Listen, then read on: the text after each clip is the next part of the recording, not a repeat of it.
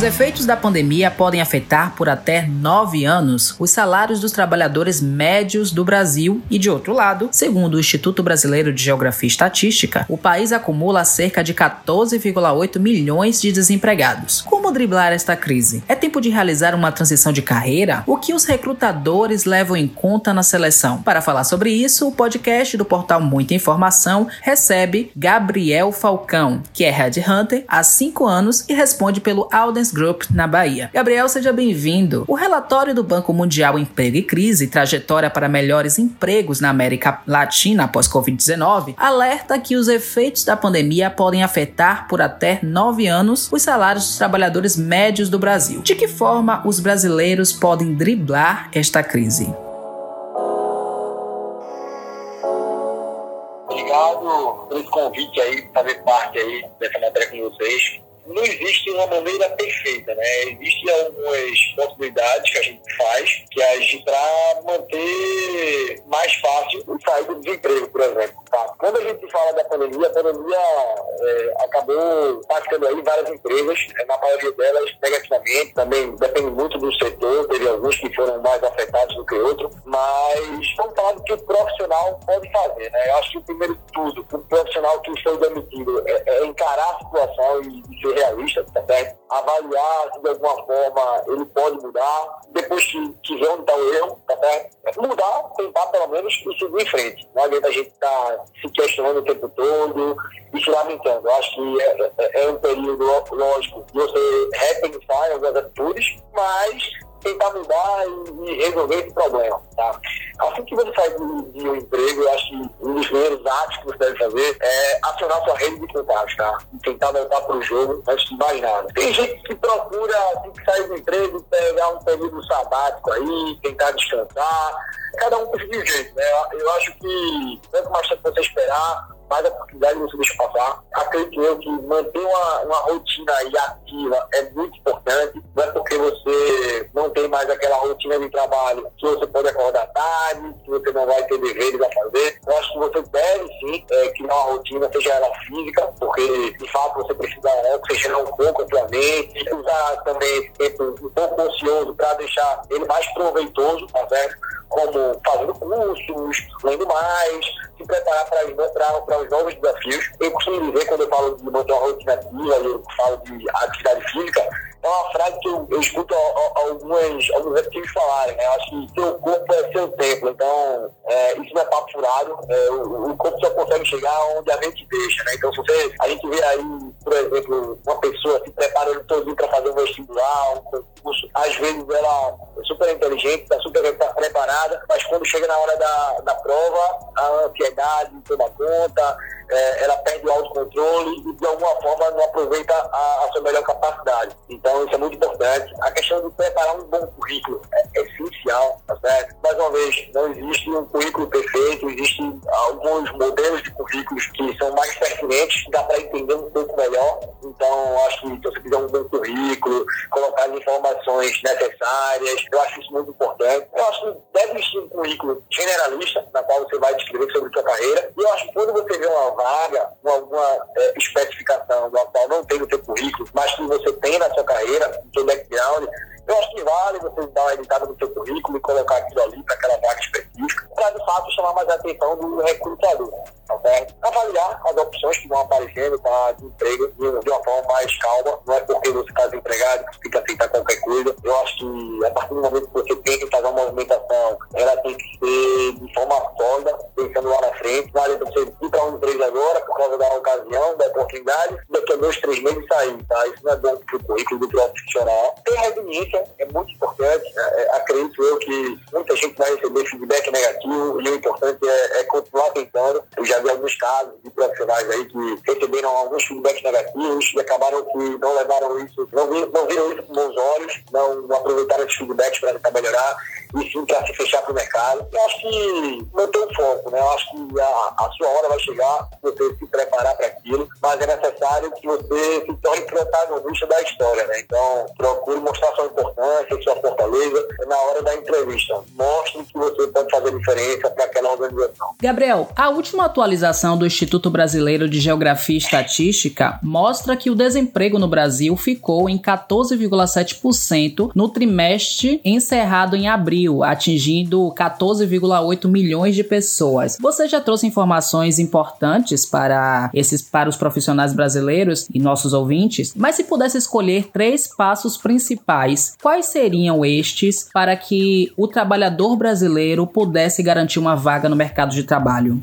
De fato, existe essa questão do emprego ainda, é muito latente mas também vários setores já estão reagindo. Eu acho que isso não, não é um movimento que só as empresas devem fazer, mas o governo só deve, deve ajudar de alguma forma, dando cursos para a população, é, tentando deixar o mercado mais competitivo, dando mais oportunidade aos empresários, para daí ter mais investimentos aqui. Né? Eu não falo só investimento é, dos empresários locais, mas o governo daqui, ou de qualquer outra região, pense uma forma de atrair investidores para a região. Eu acho que, primeiro ponto, os profissionais devem, de fato, se manter informados Acho que isso é importantíssimo. Você, o mercado hoje é muito grande, independente do setor. A partir do momento que você se mantém em movimento, é, em dinamismo, eu acho que tem tudo para dar certo. Segundo, use esse tempo para investir em você. O mais importante de tudo é o investimento no profissional. Ou seja, a partir do momento que você entende isso e, e partir para investir é, em cursos, idiomas, especializações, eu acho que esse é o momento certo, tá bom? E o terceiro ponto é, de fato, ampliar tua, tua rede de network. Não adianta você se fechar, você precisa ter uma vitrine, independente do setor, independente do seu cargo, as pessoas precisam saber que você está aberto aí para novas oportunidades. E falando em ampliar a rede do network, o LinkedIn é uma rede que pode é, ajudar bastante esses profissionais, não? Com certeza. O LinkedIn hoje é a principal ferramenta para um recrutador, né? Até já fazer algumas pesquisas falando do LinkedIn e a cada cinco pessoas no LinkedIn, quatro são recrutadores. Então, assim, você deixar o seu LinkedIn ou tua, qualquer rede social que você use mais atualizada, transparente possível. Quando eu falo transparente, é, é mostrando é, um pouco do que você fez, tá certo? De forma clara, as passagens, você colocar alguns resultados importantes que você teve na, na companhia, eu acho isso muito interessante, tá? É, mais uma vez, você tem que se mostrar para o mercado. Então, imagina que você tem pouco tempo para fazer aquilo, imagina que são várias pessoas se candidatando é, nas vagas, e daí você tem que, de alguma forma, chamar a atenção do recrutador. Quanto mais detalhe você colocar, melhor. Quando eu falo detalhe, eu não quero falar que precisa ter um currículo extenso, por exemplo, pelo LinkedIn, mas colocar as partes mais importantes, tá? Que pode do recrutador. O empreendedorismo é uma boa opção neste cenário atual? Como dar os primeiros passos? O empreendedorismo sempre é uma boa opção, só que não basta querer empreender, tem que ter perfil para empreender. Né? É, eu, eu, conheço muito profissional que é um excelente profissional, que tem perfil de dono do negócio, mas quando é para abrir o próprio negócio dele, ele não, não consegue, porque é muita coisa envolvida, tá? É um controle emocional muito grande, você tem que todo dia estar tá se motivando, é, é, é, uma coisa absurda, né? Porque ali não tem ninguém para estar tá se motivando, é você cabeça. Então, a partir do momento que você começar a ter dificuldade, não é todo mundo que aguenta. Outra coisa, dependendo do que você vai empreender, você precisa ter uma certa reserva aí de capital, então não é todo mundo que tem, certo? Hoje o brasileiro, infelizmente, não tem a cultura de poupar. Então quando as pessoas que vêm em uma situação de emprego acabam gastando o que recebe de recurso financeiro aí e não sobra muita coisa para investir, né? Então fica mais difícil essa questão do empreendedorismo. Mas, sem sombra de dúvida, é um bom caminho. E para quem ainda prefere se manter na CLT, fazer um novo curso como uma pós-graduação é uma forma correta e é um único meio que pode fazer com que este trabalhador consiga uma nova colocação no mercado de trabalho? Especialização nunca é demais, tá? Você precisa, de fato, tornar uma pessoa especialista em alguma coisa. A gente até viu um comentário hoje com um colega de trabalho que uma certeza que eu tenho é que quanto mais eu trabalho, mais especialista eu fico. Então, é impossível uma pessoa que faz muito a mesma coisa ficar ruim naquilo. Ao contrário, ela fica melhor.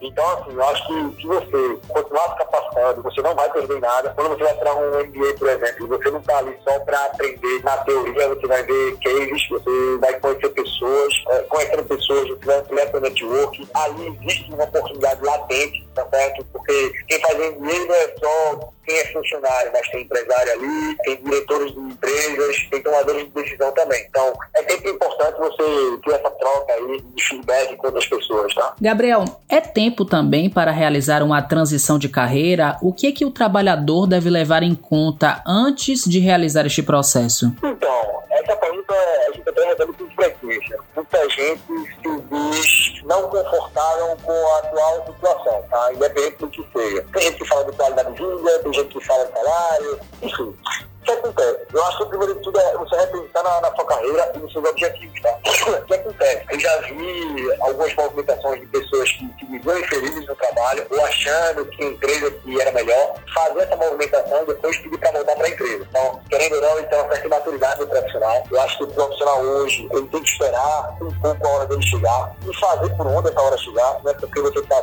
na, uma empresa, por exemplo, num cargo de analista, que você vai receber uma promoção para coordenação né, o gerente, tá? Você tem que fazer como merecer, né?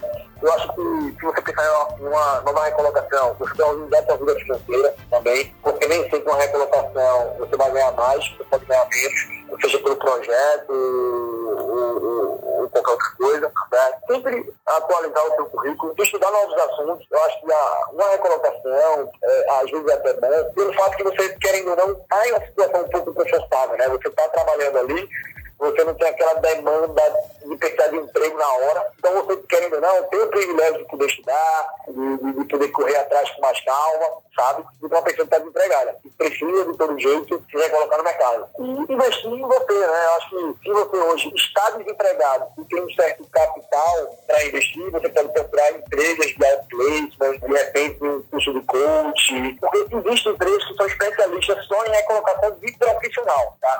Seja ele desempregado ou empregado. Não é nosso caso, hoje a gente só trabalha com, com pessoa jurídica, as empresas contratam a gente para a gente achar profissionais para as estrutura estruturas que elas têm. Mas a gente trabalha com papelia, com empresas de outplacement, por exemplo, tá? Então a gente recebe indicação dessas empresas.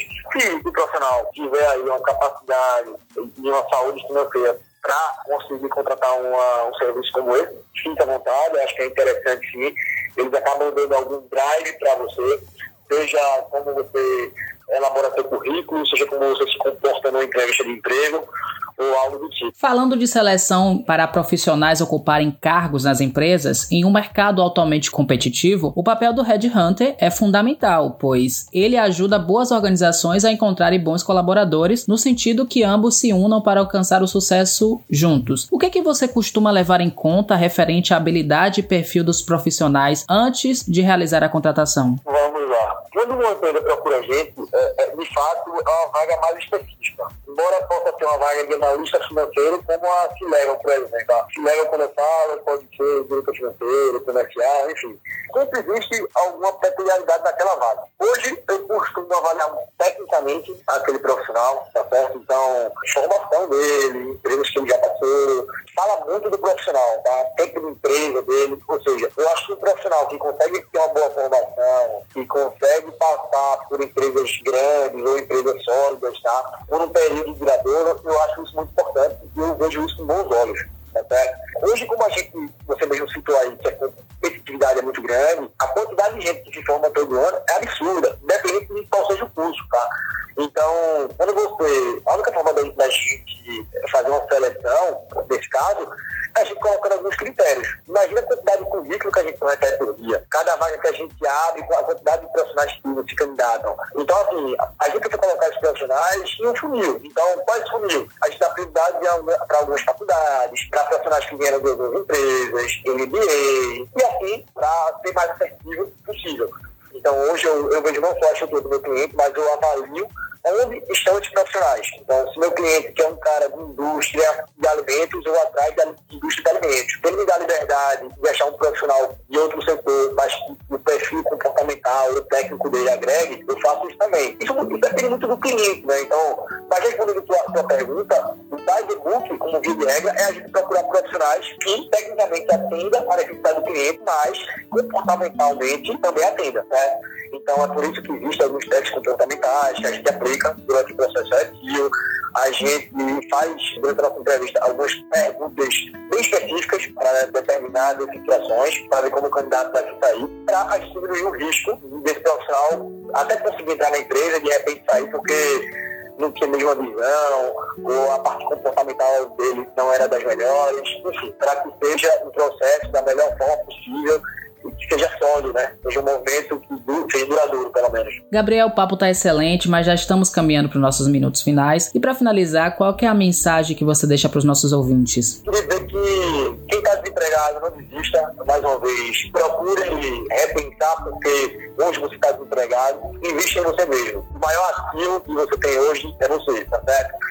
Quem hoje está pensando em fazer uma recolocação, por exemplo, pense duas vezes. Hoje não é o momento de fazer uma recolocação, tá certo? A não ser que você esteja muito seguro seja financeiramente, ou seja com seus objetivos e metas. E hoje, quem quer crescer na empresa que está hoje, você tentar ser especialista, mais do que você já é. Então, mais uma vez, sempre a gente está falando de investimento, porque de fato o investimento no profissional tem que ser prioridade. Então, tente fazer um curso de línguas, tente fazer um curso mais voltado para a tecnologia, tente olhar para as tendências do mercado futuro, para, mais uma vez, você tentar ser essencial e indispensável para a sua empresa. Eu sou Jones Araújo e este foi o podcast podcast do portal Muita Informação.